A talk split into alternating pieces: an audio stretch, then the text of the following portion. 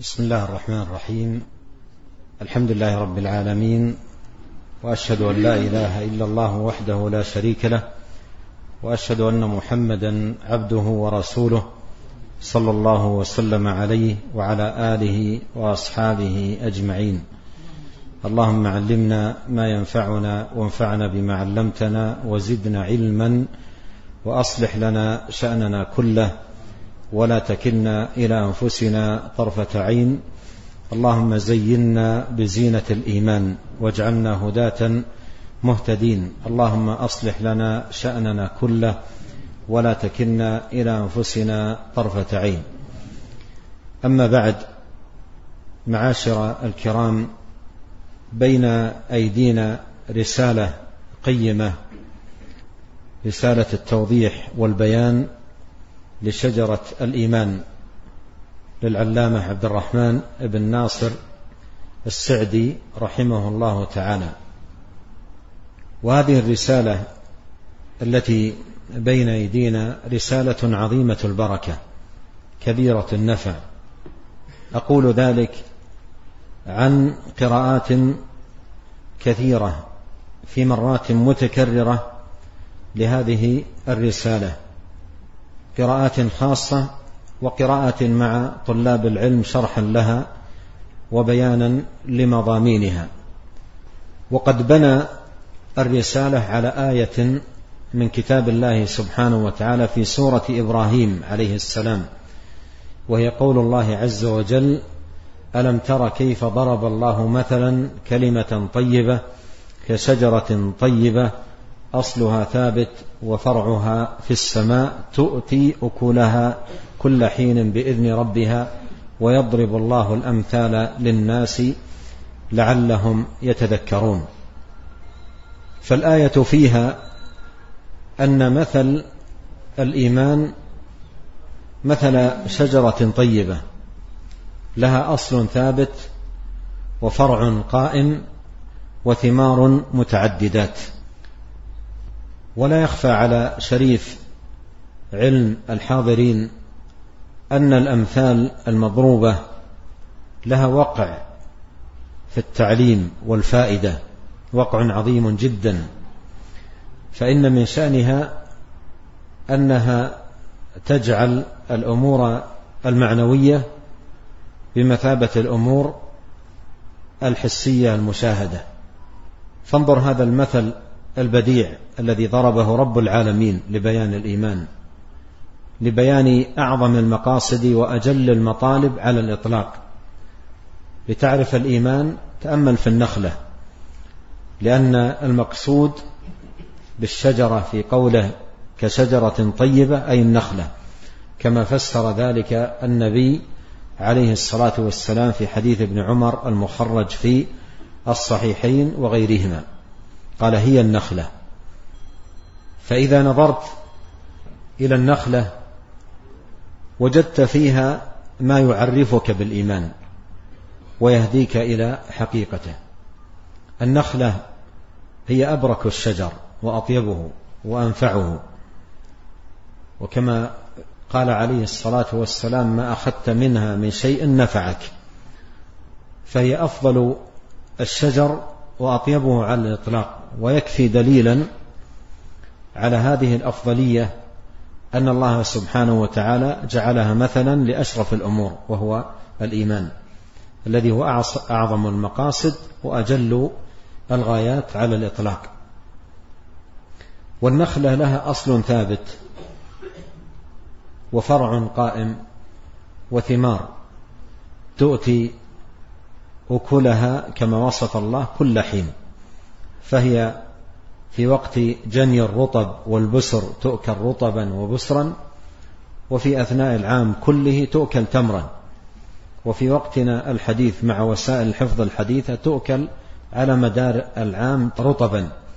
فالحاصل أن هذا مثل ضربه الله سبحانه وتعالى لبيان الإيمان. فالإيمان له أصل ثابت وله فرع قائم وله ثمار متعددات. فانطلق الشيخ في هذه الرسالة رحمه الله تعالى من خلال هذه الآية الكريمة لبيان هذه الشجرة المباركة. وكل واحد منا بحاجة ماسة إلى أن يقرأ هذه الرسالة مرة وأخرى وثالثة لأنه سيرى الأثر العظيم الذي ينعكس عليه من خلال القراءة المتأنية المتأملة لمضامين هذه الرسالة. فهي رسالة بحق مباركة ونافعة في بابها. ولا أعلم كتابا مؤلفا في بيان حقيقة الإيمان بهذا الاختصار في مثل هذا الكتاب جودة وجمعا وترتيبا وحسن بيان.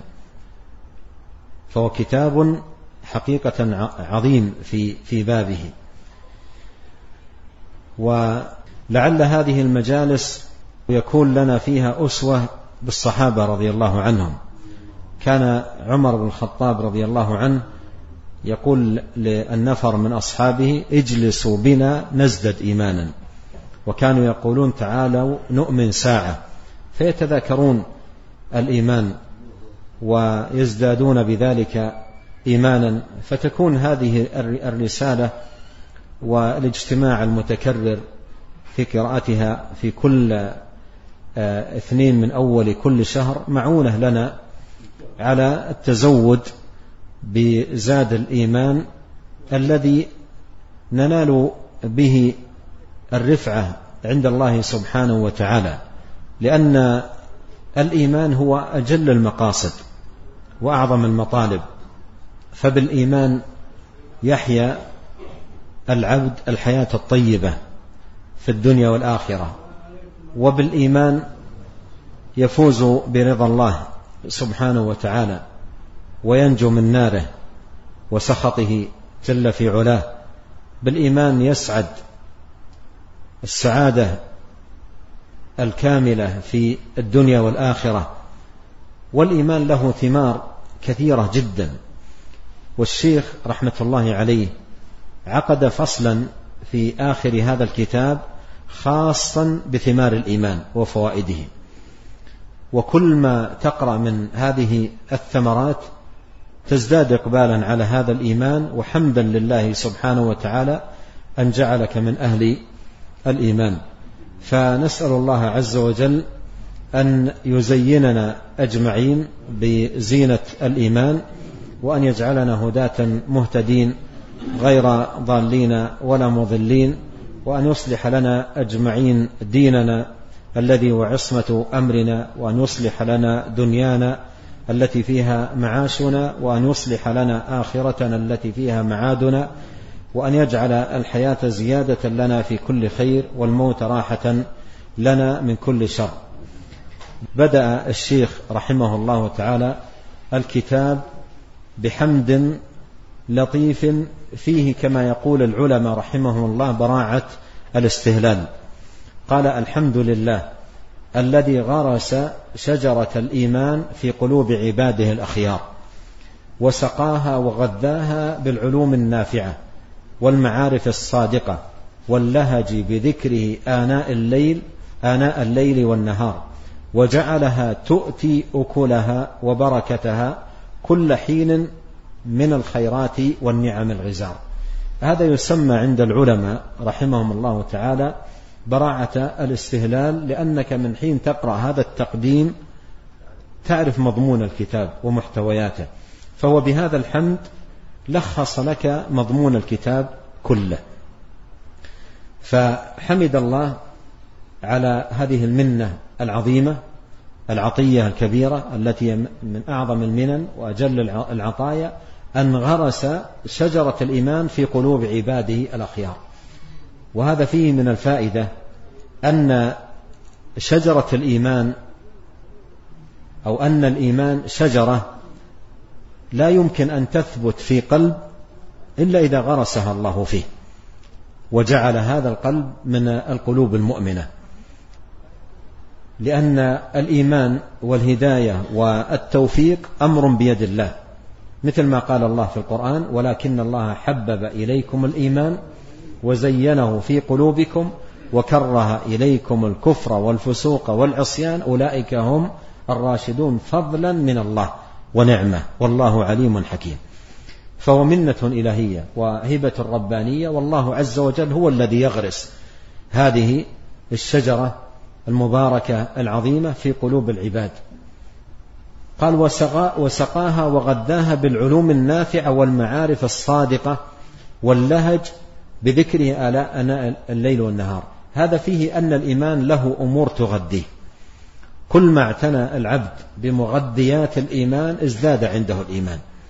فالإيمان يغذيه العلوم النافعة ويغذيه وتغذيه المعارف الصادقة واللهج بالذكر آناء الليل والنهار. وسيأتي عند الشيخ تفصيل لهذه الجملة في فصل خاص بعنوان الأمور التي يستمد منها الإيمان. ما هي التي الأمور التي تمد الإيمان وتقويه وتغذيه في نفس العبد المؤمن. وقوله وجعلها تؤتي أكلها وبركتها كل حين من الخيرات والنعم الغزار هذا فيه أن الإيمان شجرته شجرة مباركة تؤتي ثمار كثيرة جدا يجنيها المؤمن في الدنيا والآخرة. وسيأتي كما أوضحت عند الشيخ رحمة الله عليه فصل خاص في عد ثمار الإيمان وفوائده وآثاره الدنيوية والأخروية. قال وأشهد أن لا إله إلا الله وحده لا شريك له الواحد القهار الكريم الرحيم الغفار وأشهد أن محمدا عبده ورسوله الرسول المصطفى المختار. اللهم صل وسلم على محمد وعلى آله وأصحابه البررة الأخيار. وبدأ بالشهادتين لأن البدء بالشهادتين في مقدمة الخطب ثابتة به السنة عن نبينا الكريم صلوات الله وسلامه عليه في خطبة الحاجة وأيضا في حثه على على الإتيان بهما في الخطب أو في الحمد في أوائل الخطب فيما صح عنه صلوات الله وسلامه وبركاته عليه.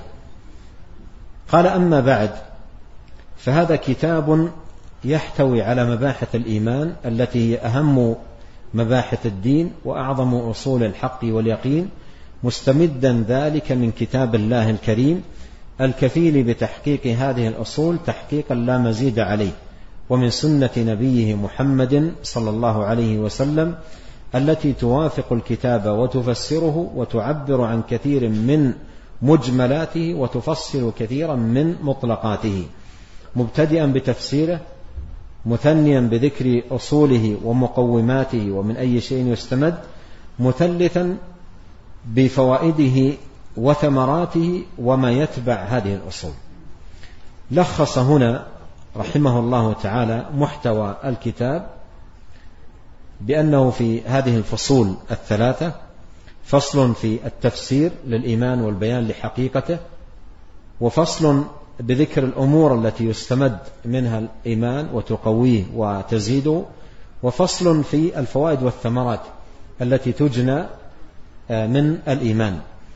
وذكر رحمه الله أنه استمد ذلك من الكتاب والسنة.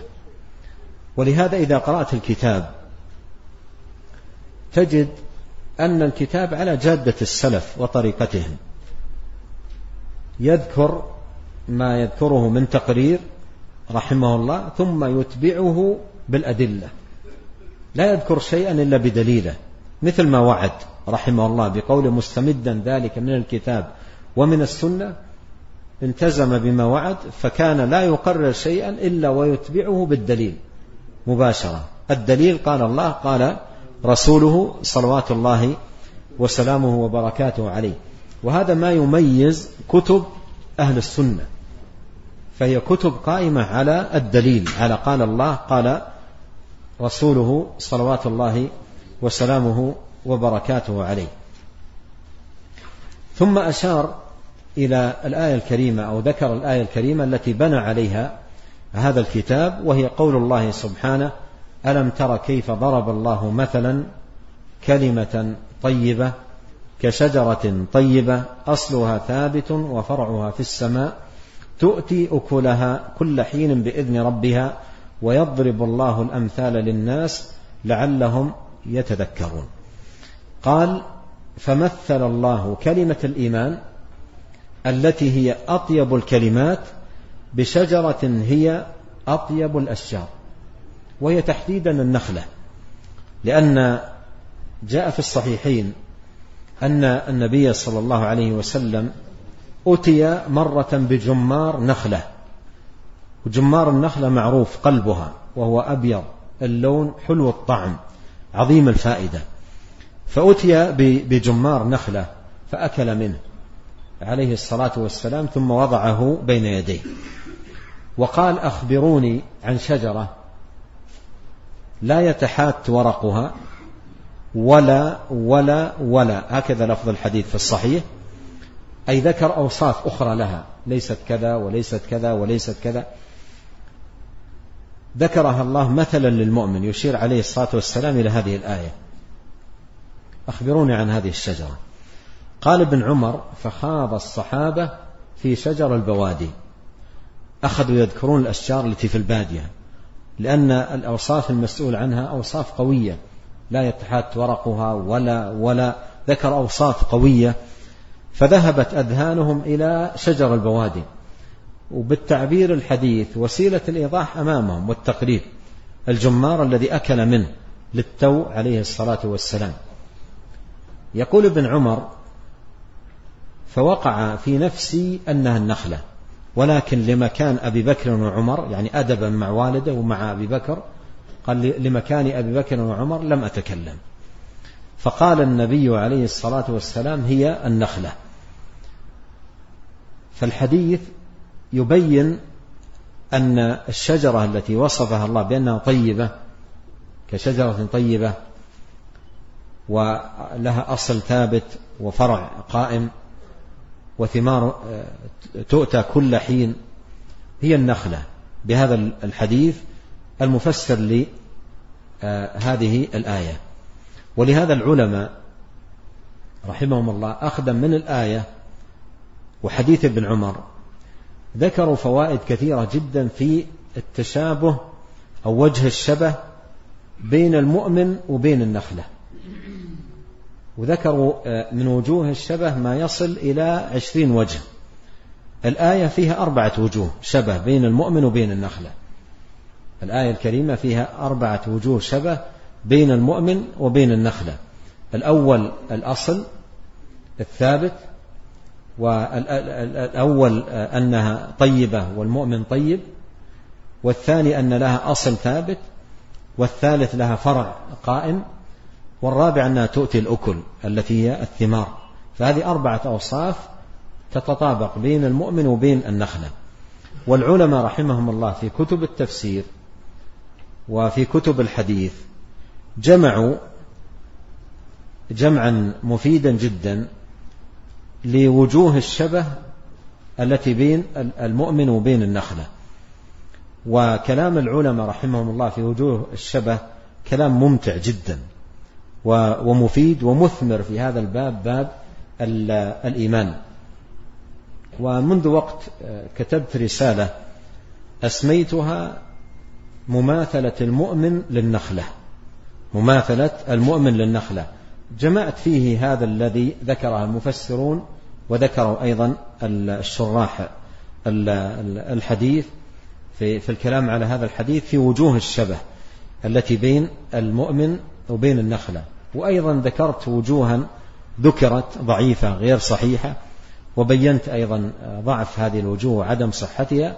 ثم أيضا في آخر الكتاب ذكرت ما يتعلق بالأصل الأصل الذي تقوم عليه شجرة الإيمان والفرع ما هو والثمار ما هي وأيضا السقي لهذه الشجرة الذي ينميها ويغذيها ويقويها. ما هو؟ كل ذلك من خلال آه، كتب التفسير وكتب الحديث وكتب العقائد لأئمة السلف رحمهم الله تعالى وهي رسالة بحجم. هذه الرسالة طبعت قديما بعنوان مماثلة المؤمن للنخلة والانطلاق فيها من الآية الكريمة هذه ومن الحديث حديث ابن عمر الذي في الصحيحين.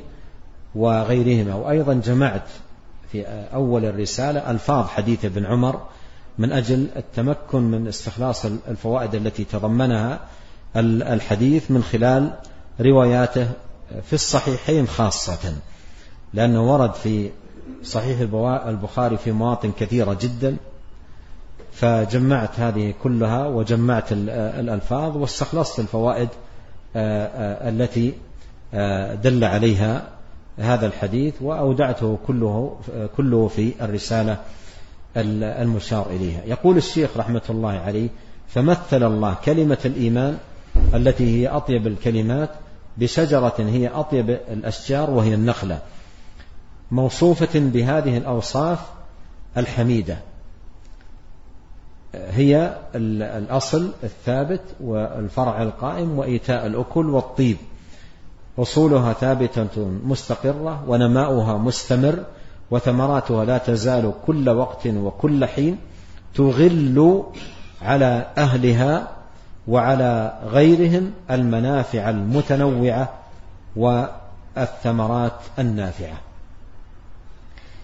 وهذه الشجرة متفاوتة في قلوب المؤمنين تفاوتا عظيما بحسب تفاوت هذه الأوصاف التي وصفها الله بها.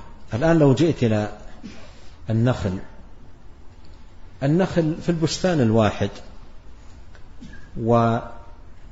والذي يسقى أيضا بماء واحد وأرضه واحدة لا لا تجده على مستوى واحد لا من حيث منظر النخلة وجمالها ولا من حيث طعم الثمر وجودته ولا أيضا من حيث الفائدة. كما كما هو معلوم فوائد ثمار النخل متفاوتة ولهذا تجد الناس يتحدثون كثيرا عن أنواع التمور. يكفي أن النبي عليه الصلاة والسلام قال من اصطبح بسبع تمرات من العجوة فهي متفاوتة في المنظر في الثمر في الفائدة تفاوتا عظيما ليست على مستوى واحد. وهذا الأمر الذي في النخل هو أيضا في المؤمنين. المؤمنين تراهم في أماكن الطاعة وفي العبادة وفي المساجد. يعني مثلا النخل في البستان النخل في البستان مثل المؤمنين في المساجد. النخل في البستان ليس على مستوى واحد. والمؤمنون في المساجد ليسوا على درجة واحدة في عبادتهم وصلاتهم وإيمانهم وطاعتهم وتقربهم لله سبحانه وتعالى بينهم تفاوت عظيم جدا. أذكر مرة هذه يقولها طرفة وفائدة أذكر مرة في الحج سنة من السنوات كان فيه وفد من أمريكا جاءوا للحج ودعيت لإلقاء محاضرة لهم فكان موضوعها حول الإيمان وشجرة الإيمان وكان في في فلة وفيها نخلة. وكنا في الحوش. وكنت ألقي المحاضرة وعلى يساري تماما نخلة. فكنت أتحدث عن الموضوع فخاطبتهم والمترجم يترجم قلت هل رأيتم النخلة؟ قالوا أبدا والله ما رأيناها. في حياتنا ما رأيناها. قلت أبدا؟ قالوا لا. قلت لا أنا متأكد أنكم رأيتم النخلة. قالوا والله أبدا. منطقتنا ما فيها نخل ولا رأيناها. قلت أبدا أنتم كل واحد منكم رأى النخلة. أكدوا أنهم ما رأوا قلت هذه النخلة. هذه هذه النخلة وأشير لها.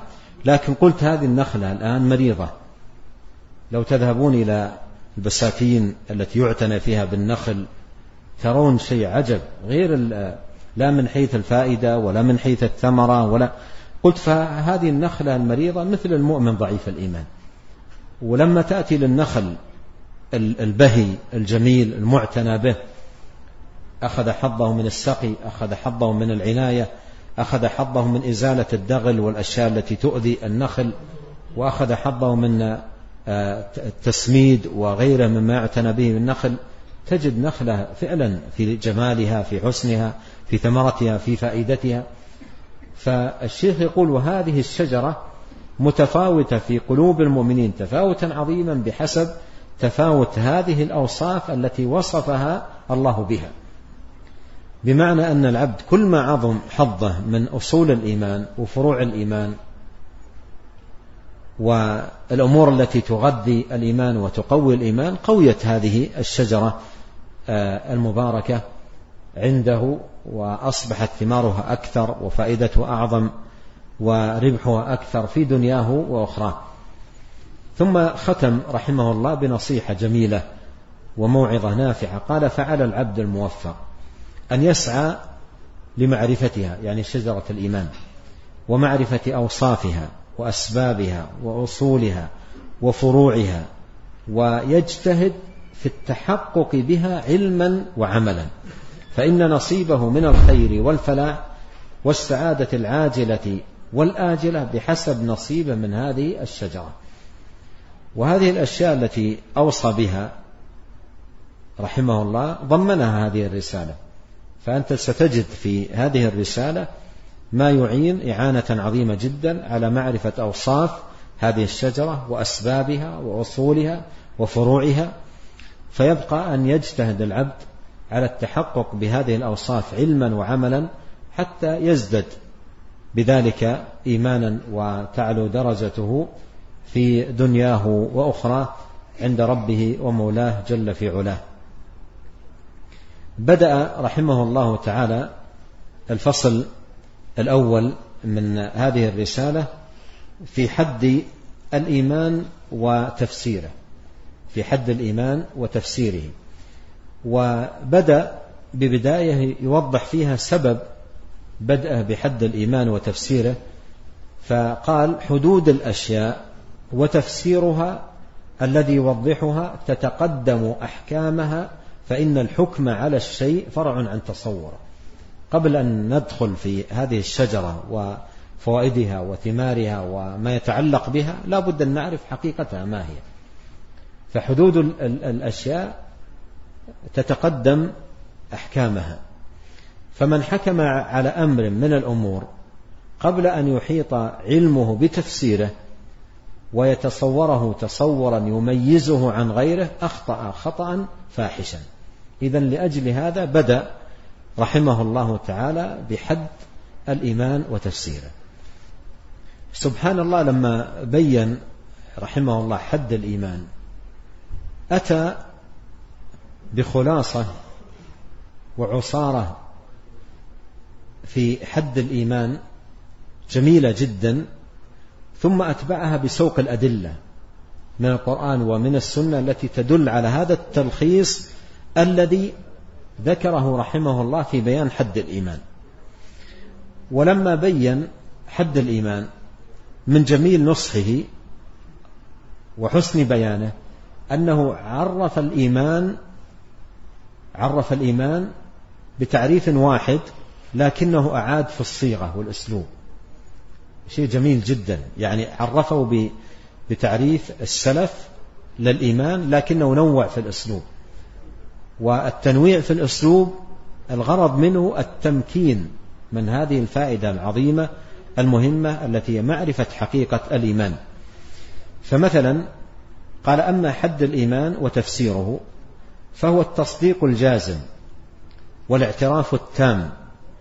بجميع ما أمر الله ورسوله بالإيمان به والانقياد ظاهرا وباطنا. هذا تعريف. لو قيل ما الإيمان وعرفه المعرف بهذا التعريف لكان وافيا. الإيمان التصديق الجازم الذي محله القلب والاعتراف التام بجميع ما أمر الله ورسوله بالإيمان به والانقياد ظاهرا وباطنا. بمعنى أن التصديق وحده لا يكفي. في تحقق الإيمان. لا بد أن يكون مع التصديق انقياد وإذعان واستسلام لأمر الله سبحانه وتعالى. وسيأتي سوق المصنف رحمه الله تعالى للأدلة والشواهد على ذلك. قال فهو تصديق القلب واعتقاده المتضمن لأعمال القلوب وأعمال البدن. هذا نفس التعريف المتقدم لكنه بصياغة أخرى. هذا نفس الأسلوب المتقدم لكنه بصياغة أخرى. قال فهو تصديق القلب واعتقاده المتضمن لأعمال القلوب وأعمال البدن. وذلك شامل للقيام بالدين كله. ثم ذكره بصيغة ثالثة تعريف الإيمان. قال ولهذا كان الأئمة والسلف يقولون الإيمان قول القلب واللسان وعمل القلب واللسان والجوارح. وهو قول وعمل واعتقاد يزيد بالطاعة وينقص بالمعصية فهو يشمل عقائد الإيمان وأخلاقه وأعماله. هذا أيضا تعريف آخر. من خلال هذه التعريفات التي المختصرة التي ذكرها رحمه الله تعالى بين حقيقة الإيمان وأن الإيمان يكون في القلب اعترافا وتصديقا ويكون باللسان نطقا وتلفظا ويكون بالجوارح انقيادا وامتثالا وطاعة وعبادة لله سبحانه وتعالى. هذا تعريف مجمل للإيمان.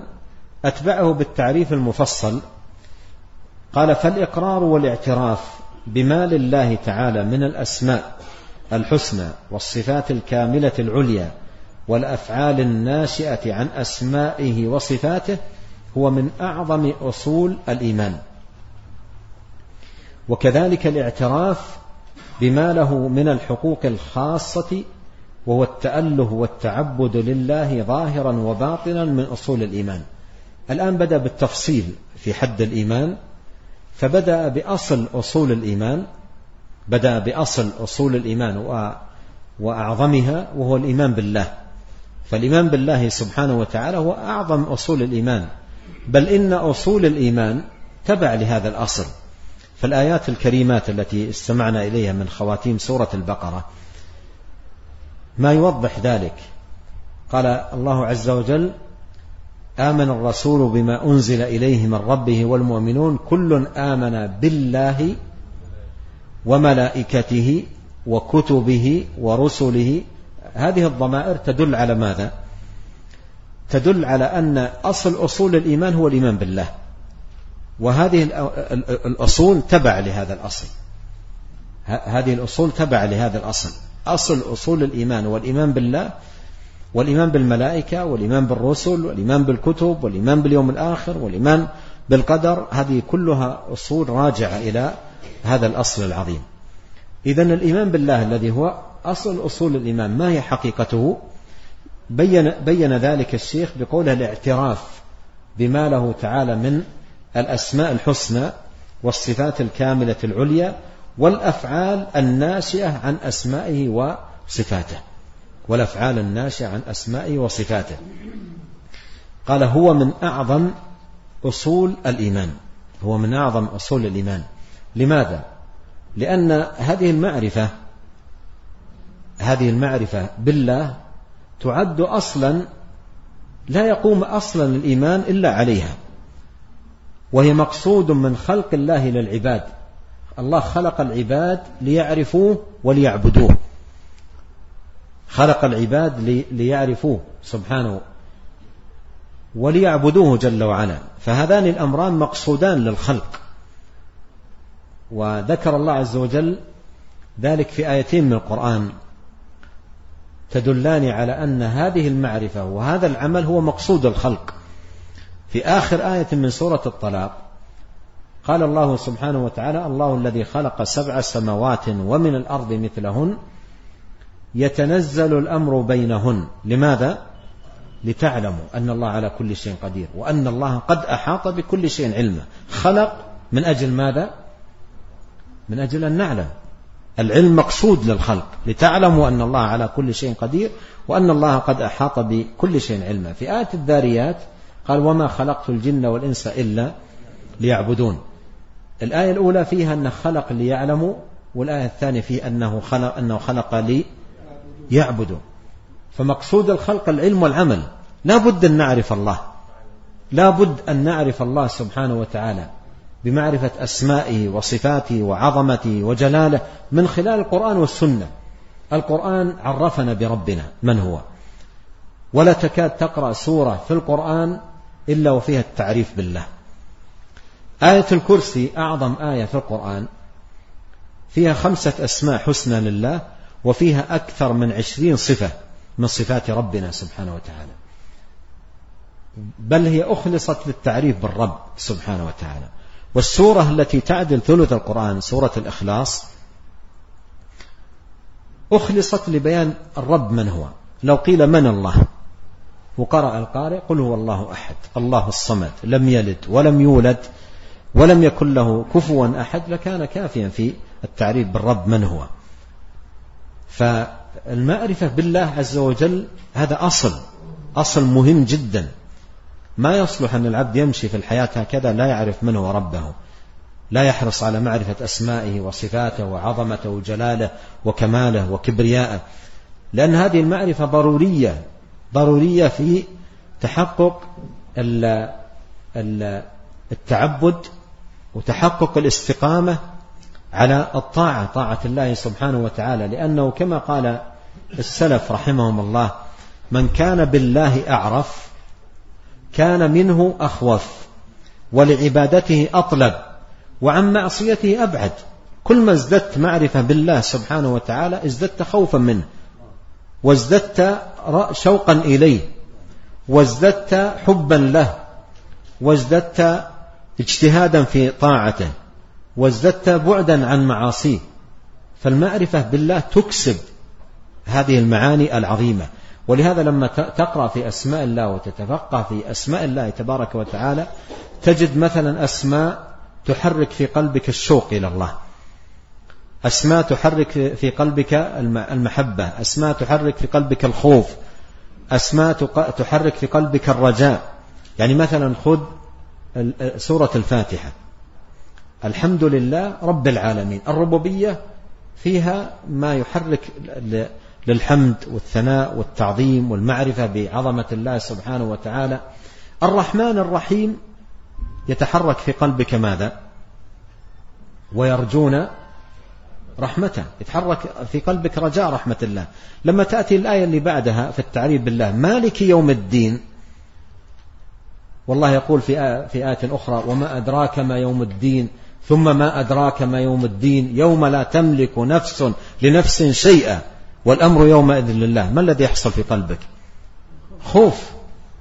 يتحرك الخوف في القلب.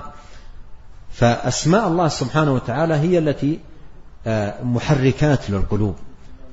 محركات للقلوب في الخوف والمحبة والخشية والإقبال على الله سبحانه وتعالى. فهو أصل لا تقوم الشجرة شجرة الإيمان إلا عليه.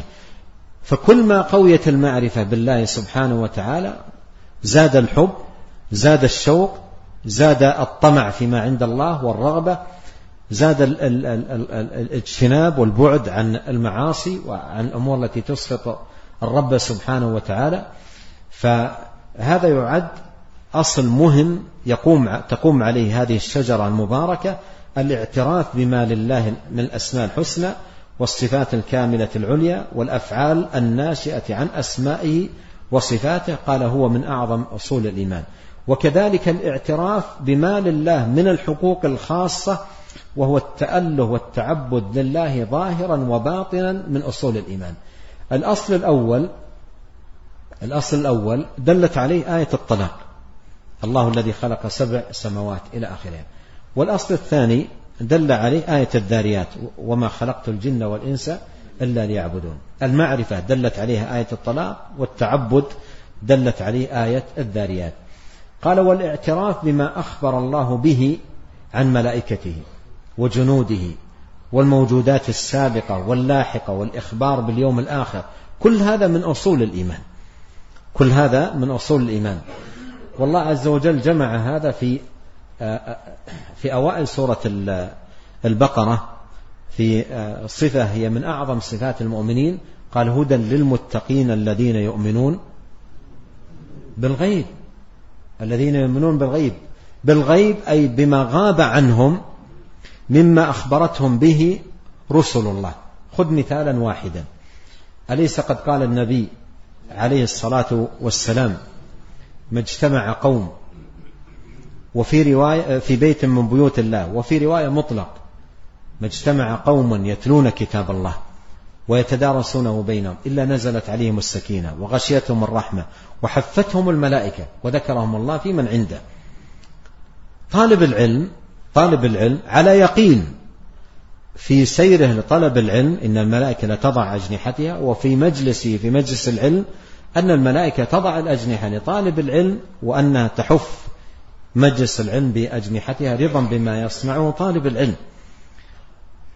طالب العلم ولا إن كان لا يرى الملائكة. تصنع ذلك إلا أنه من ذلك على يقين لأن الذي أخبر بذلك الصادق المصدوق الذي لا ينطق عن الهوى إن هو إلا وحي يوحى. فالإيمان بالملائكة أصل من أصول الإيمان.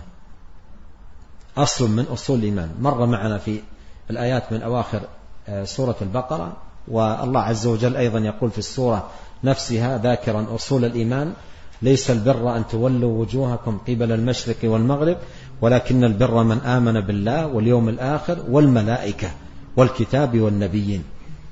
وقال في سورة النساء يا أيها الذين آمنوا آمنوا بالله ورسوله والكتاب الذي نزل على رسوله والكتاب الذي أنزل من قبل ومن يكفر بالله وملائكته وكتبه ورسله واليوم الآخر فقد ضل ضلالا بعيدا. فالإيمان بالملائكة هذا من أصول الإيمان العظيمة. إيمانا بأسمائهم وإيمانا بأعدادهم وإيمانا بوظائفهم وإيمانا بأوصافهم. إجمالا فيما أجمل وتفصيلا فيما فصل.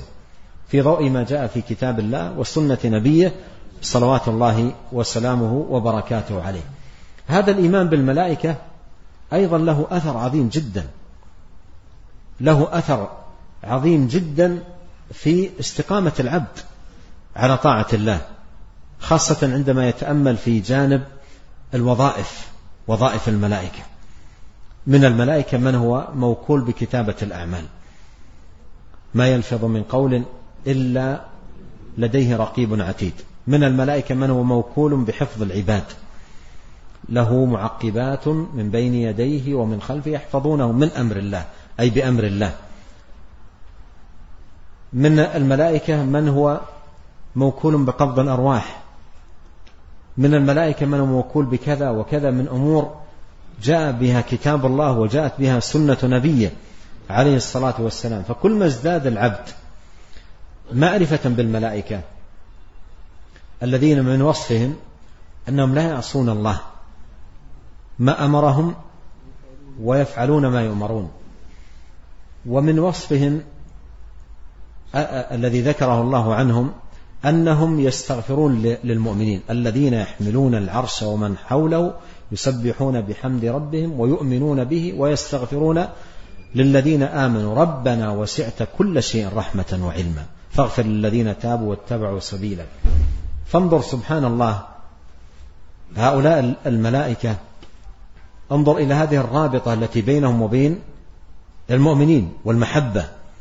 مع اختلاف الجنس الملائكة خلقت من نور وابن آدم خلق من طين الجنس مختلف لكن رابطة الإيمان تعد أوثق رابطة وأعظم رابطة. فالملائكة لا, تزال تدعو لأهل الإيمان وتستغفر لأهل الإيمان وتحب آه، آه، أهل الإيمان لهذه الرابطة التي بينهم وبين المؤمنين. فمعرفة المؤمن بأوصافهم وأعمالهم وأسمائهم ووظائفهم هذا كله داخل في هذا الأصل العظيم من أصول الإيمان وهو الإيمان بالملائكة. أيضا الإيمان باليوم الآخر الإيمان باليوم الآخر وهو الإيمان بكل ما يكون بعد الموت بدءا من فتنة القبر وعذابه ونعيمه إلى غير ذلك من التفاصيل المتعلقة باليوم الآخر. كم له من الأثر على العبد في آه، استقامة سلوكه وصلاح عمله؟ ولعلي أضرب مثالا في هذا الباب مثالا واحدا. كان محورا للخطبة الماضية لي الميزان الذي ينصب يوم القيامة. الله عز وجل ذكره في آيات عديدة في القرآن. قال ونضع الموازين القسط ليوم القيامة فلا تظلم نفس شيئا وإن كان مثقال حبة من خردل أتينا بها وكفى بنا حاسبين. هذا الميزان وحده. لو أن العبد حقق الإيمان به لا استقام على طاعة الله. ألستم ترون مع الفارق الكبير الميزان الذي يوضع في الطرق للشاحنات؟ كم له أثر في انضباطها؟ وتجد صاحب الشاحنة يحرص أنه لا تزيد الحمولة عن القدر المحدد لأن في غرامة. في الطريق ميزان دقيق تدخل الشاحنة وتخرج. إذا في زيادة يغرم. فتجده منضبط تماما. لماذا؟ لأن في ميزان. الانضباط سببه الميزان. إيمانه بأن في ميزان في طريقة وأن الحمولة توزن جعله ينضبط. هذا هذا الانضباط في مقام ميزان يوم القيامة ينبغي أن يكون فعلا متحقق في قلوب العباد. أن يكون فعلا متحقق. يقول عمر بن الخطاب الخليفة الراشد يقول حاسب رضي الله عنه يقول حاسبوا أنفسكم قبل أن تحاسبوا وزنوا أنفسكم قبل أن توزنوا. فإنما يخف الوزن غدا على من حاسب نفسه اليوم. الذي حاسب نفسه اليوم يخف ميزانه. يوم القيامة. لما تقرأ هذه الآية والآيات التي تتعلق بالوزن فعلا يؤثر فيك. وهذا يسمى مداواة النفس بالقرآن.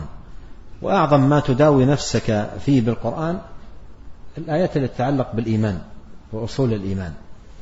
خذ قصة عجيبة خرجها الترمذي في جامعه وأحمد في مسنده وغيرهما وإسنادها صحيح. عن عائشة أم المؤمنين رضي الله عنها أن رجلا قعد بين يدي النبي صلى الله عليه وسلم وقال يا رسول الله إن لي مملوكين يعني عبيد أرقة إن لي مملوكين يكذبونني ويخونونني ويعصونني وأضربهم وأشتمهم فكيف أنا منهم يعني يوم القيامة؟ هذه هذه أعمالهم وهذه أعمالي. كيف أنا منهم؟ فقال النبي عليه الصلاة والسلام يحسب ما كذبوك وخانوك وعصوك وعقابك إياهم. هذا يحسب وهذا يحسب كله بدقة. يحسب ما كذبوك وخانوك وعصوك وعقابك إياهم. فإن كان عقابك إياهم دون ذنوبهم أقل من ذنوبهم كان الفضل لك. وإذا كان مساويا لذنوبهم كان كفافا لا لك ولا عليك.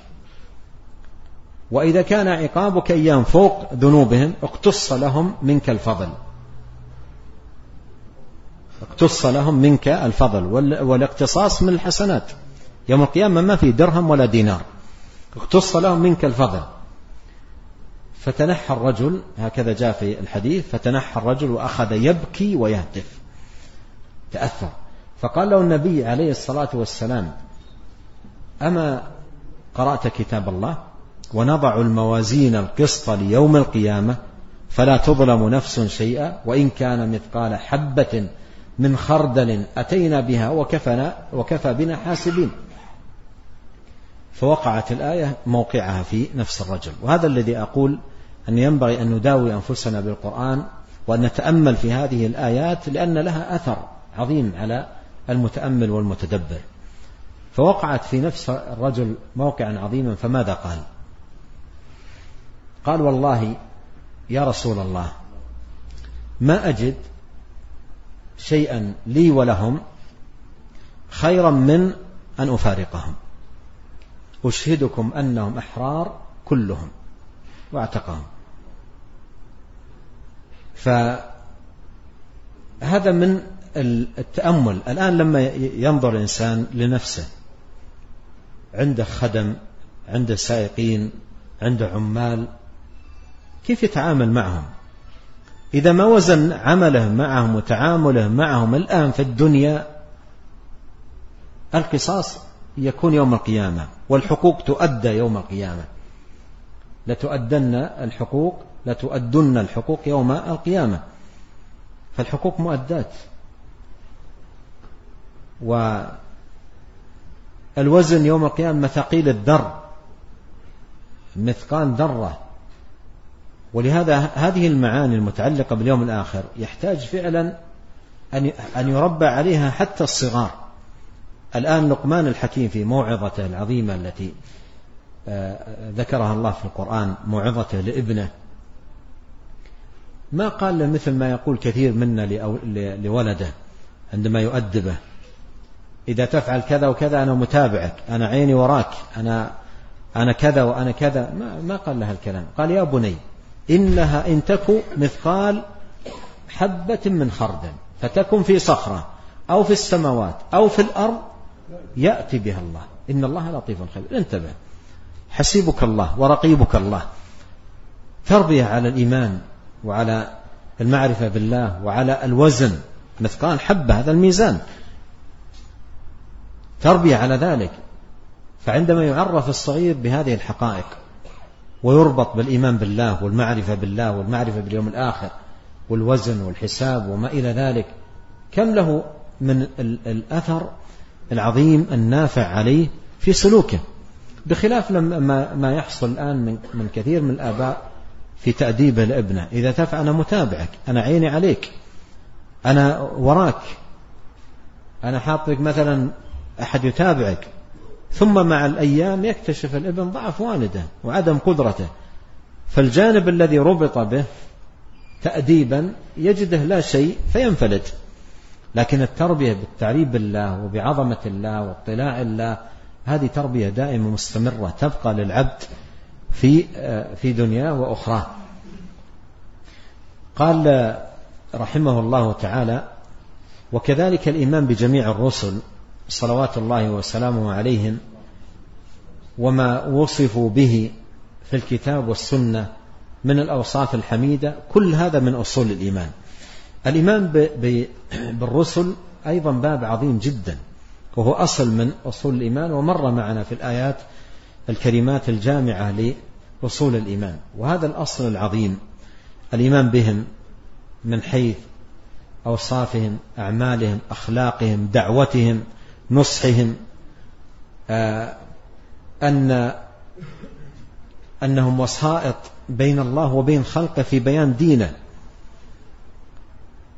في البشارة والنذارة في بيان دين الله أن سعادة البشرية غير متحققة إلا باتباع المرسلين والسير على منهاجهم القويم. فهذا من الأصول العظيمة التي يقوم عليها دين الله سبحانه وتعالى. ومن جهة أخرى من جهة أخرى تجد أن أخبار الأنبياء وقصص الرسل عليه عليهم صلوات الله وسلامه فيها العبرة والعظة. مثل ما قال الله سبحانه وتعالى في خاتمة آه، سورة يوسف لقد كان في قصصهم عبرة لأولي الألباب. فقصص الأنبياء مليئة بالعبر والعظات. وإذا قرأها العبد بتأمل وتدبر ازداد إيمانا ازداد حبا للأنبياء. عليهم الصلاة والسلام ازداد اتباعا لمنهاجهم القويم وسيرا على صراطهم المستقيم. فهذه هذا الإيمان بالرسل وهذه المعرفة بهم عليهم صلوات الله وسلامه لها أثر عظيم جدا. بالمناسبة الشيخ رحمة الله عليه له رسالة مطبوعة آه، عنوانها آه، تيسير اللطيف المنان في خلاصة تفسير القرآن. عقد فيها فصلا جميلا في قصص الأنبياء. فصلا جميلا في قصص الأنبياء. وذكر قصص الأنبياء واحدا تلو الآخر. كل نبي يذكر ملخص قصته ويتبع ذلك بالفوائد وهذا الذي تميز به المستفادة من القصة. كل قصة ماذا تستفيد منها؟ من فوائد. وبعضهم أفرد هذا الفصل في رسالة طبعت بعنوان قصص الأنبياء. من خلال تفسيره رحمه الله تعالى طبعت مفردة وهي نافعة جدا ومفيدة فائدة عظيمة في هذا الباب.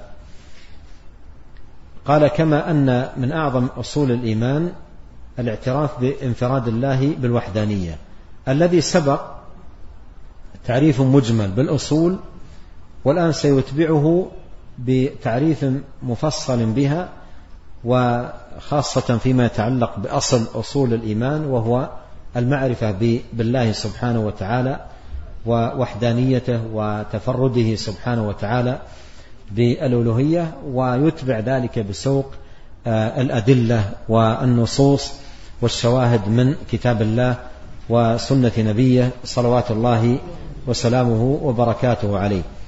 وهذا الموضوع الآن لو دخلنا فيه احتاج إلى وقت فيرجى إلى لقائنا القادم بإذن الله سبحانه وتعالى. وأسأل الله الكريم آه، رب العرش العظيم بأسماء الحسنى وصفاته العليا أن يزيدنا أجمعين إيمانا وهدى وتقى وأن يصلح لنا جميعا ديننا الذي وعصمة أمرنا وأن يصلح لنا دنيانا التي فيها معاشنا وأن يصلح لنا آخرتنا التي فيها معادنا وأن يجعل الحياة زيادة لنا في كل خير والموت راحة لنا من كل شر. اللهم عنا ولا تعن علينا وانصرنا ولا تنصر علينا وامكر لنا ولا تمكر علينا واهدنا ويسر الهدى لنا وانصرنا على من بغى علينا. اللهم اجعلنا لك ذاكرين لك شاكرين إليك أواهين منيبين لك مخبتين لك مطيعين. اللهم تقبل توبتنا واغسل حوبتنا وثبت حجتنا واهد قلوبنا وسدد ألسنتنا واسلل سخيمة صدورنا. اللهم إنا نسألك العزيمة على الرشد والغنيمة من كل بر. اللهم إنا نسألك موجبات رحمتك وعزائم مغفرتك ونسألك شكر نعمتك وحسن عبادتك ونسألك قلبا سليما ولسانا صادقا ونسألك من خير ما تعلم ونعوذ بك من شر ما تعلم ونستغفرك لما تعلم. إنك أنت علام الغيوب. اللهم اقسم لنا من خشيتك ما يحول بيننا وبين معاصيك ومن طاعتك ما تبلغنا به جنتك ومن اليقين ما تهون به علينا مصائب الدنيا. اللهم متعنا بأسماعنا وأبصارنا وقوتنا ما أحييتنا واجعله الوارث منا. واجعل ثأرنا على من ظلمنا وانصرنا على من عادانا. ولا تجعل مصيبتنا في ديننا ولا تجعل الدنيا أكبر همنا. ولا مبلغ علمنا ولا تسلط علينا من لا يرحمنا. سبحانك اللهم وبحمدك أشهد أن لا إله إلا أنت أستغفرك وأتوب إليك. اللهم صل وسلم على عبدك ورسولك نبينا محمد وآله وصحبه.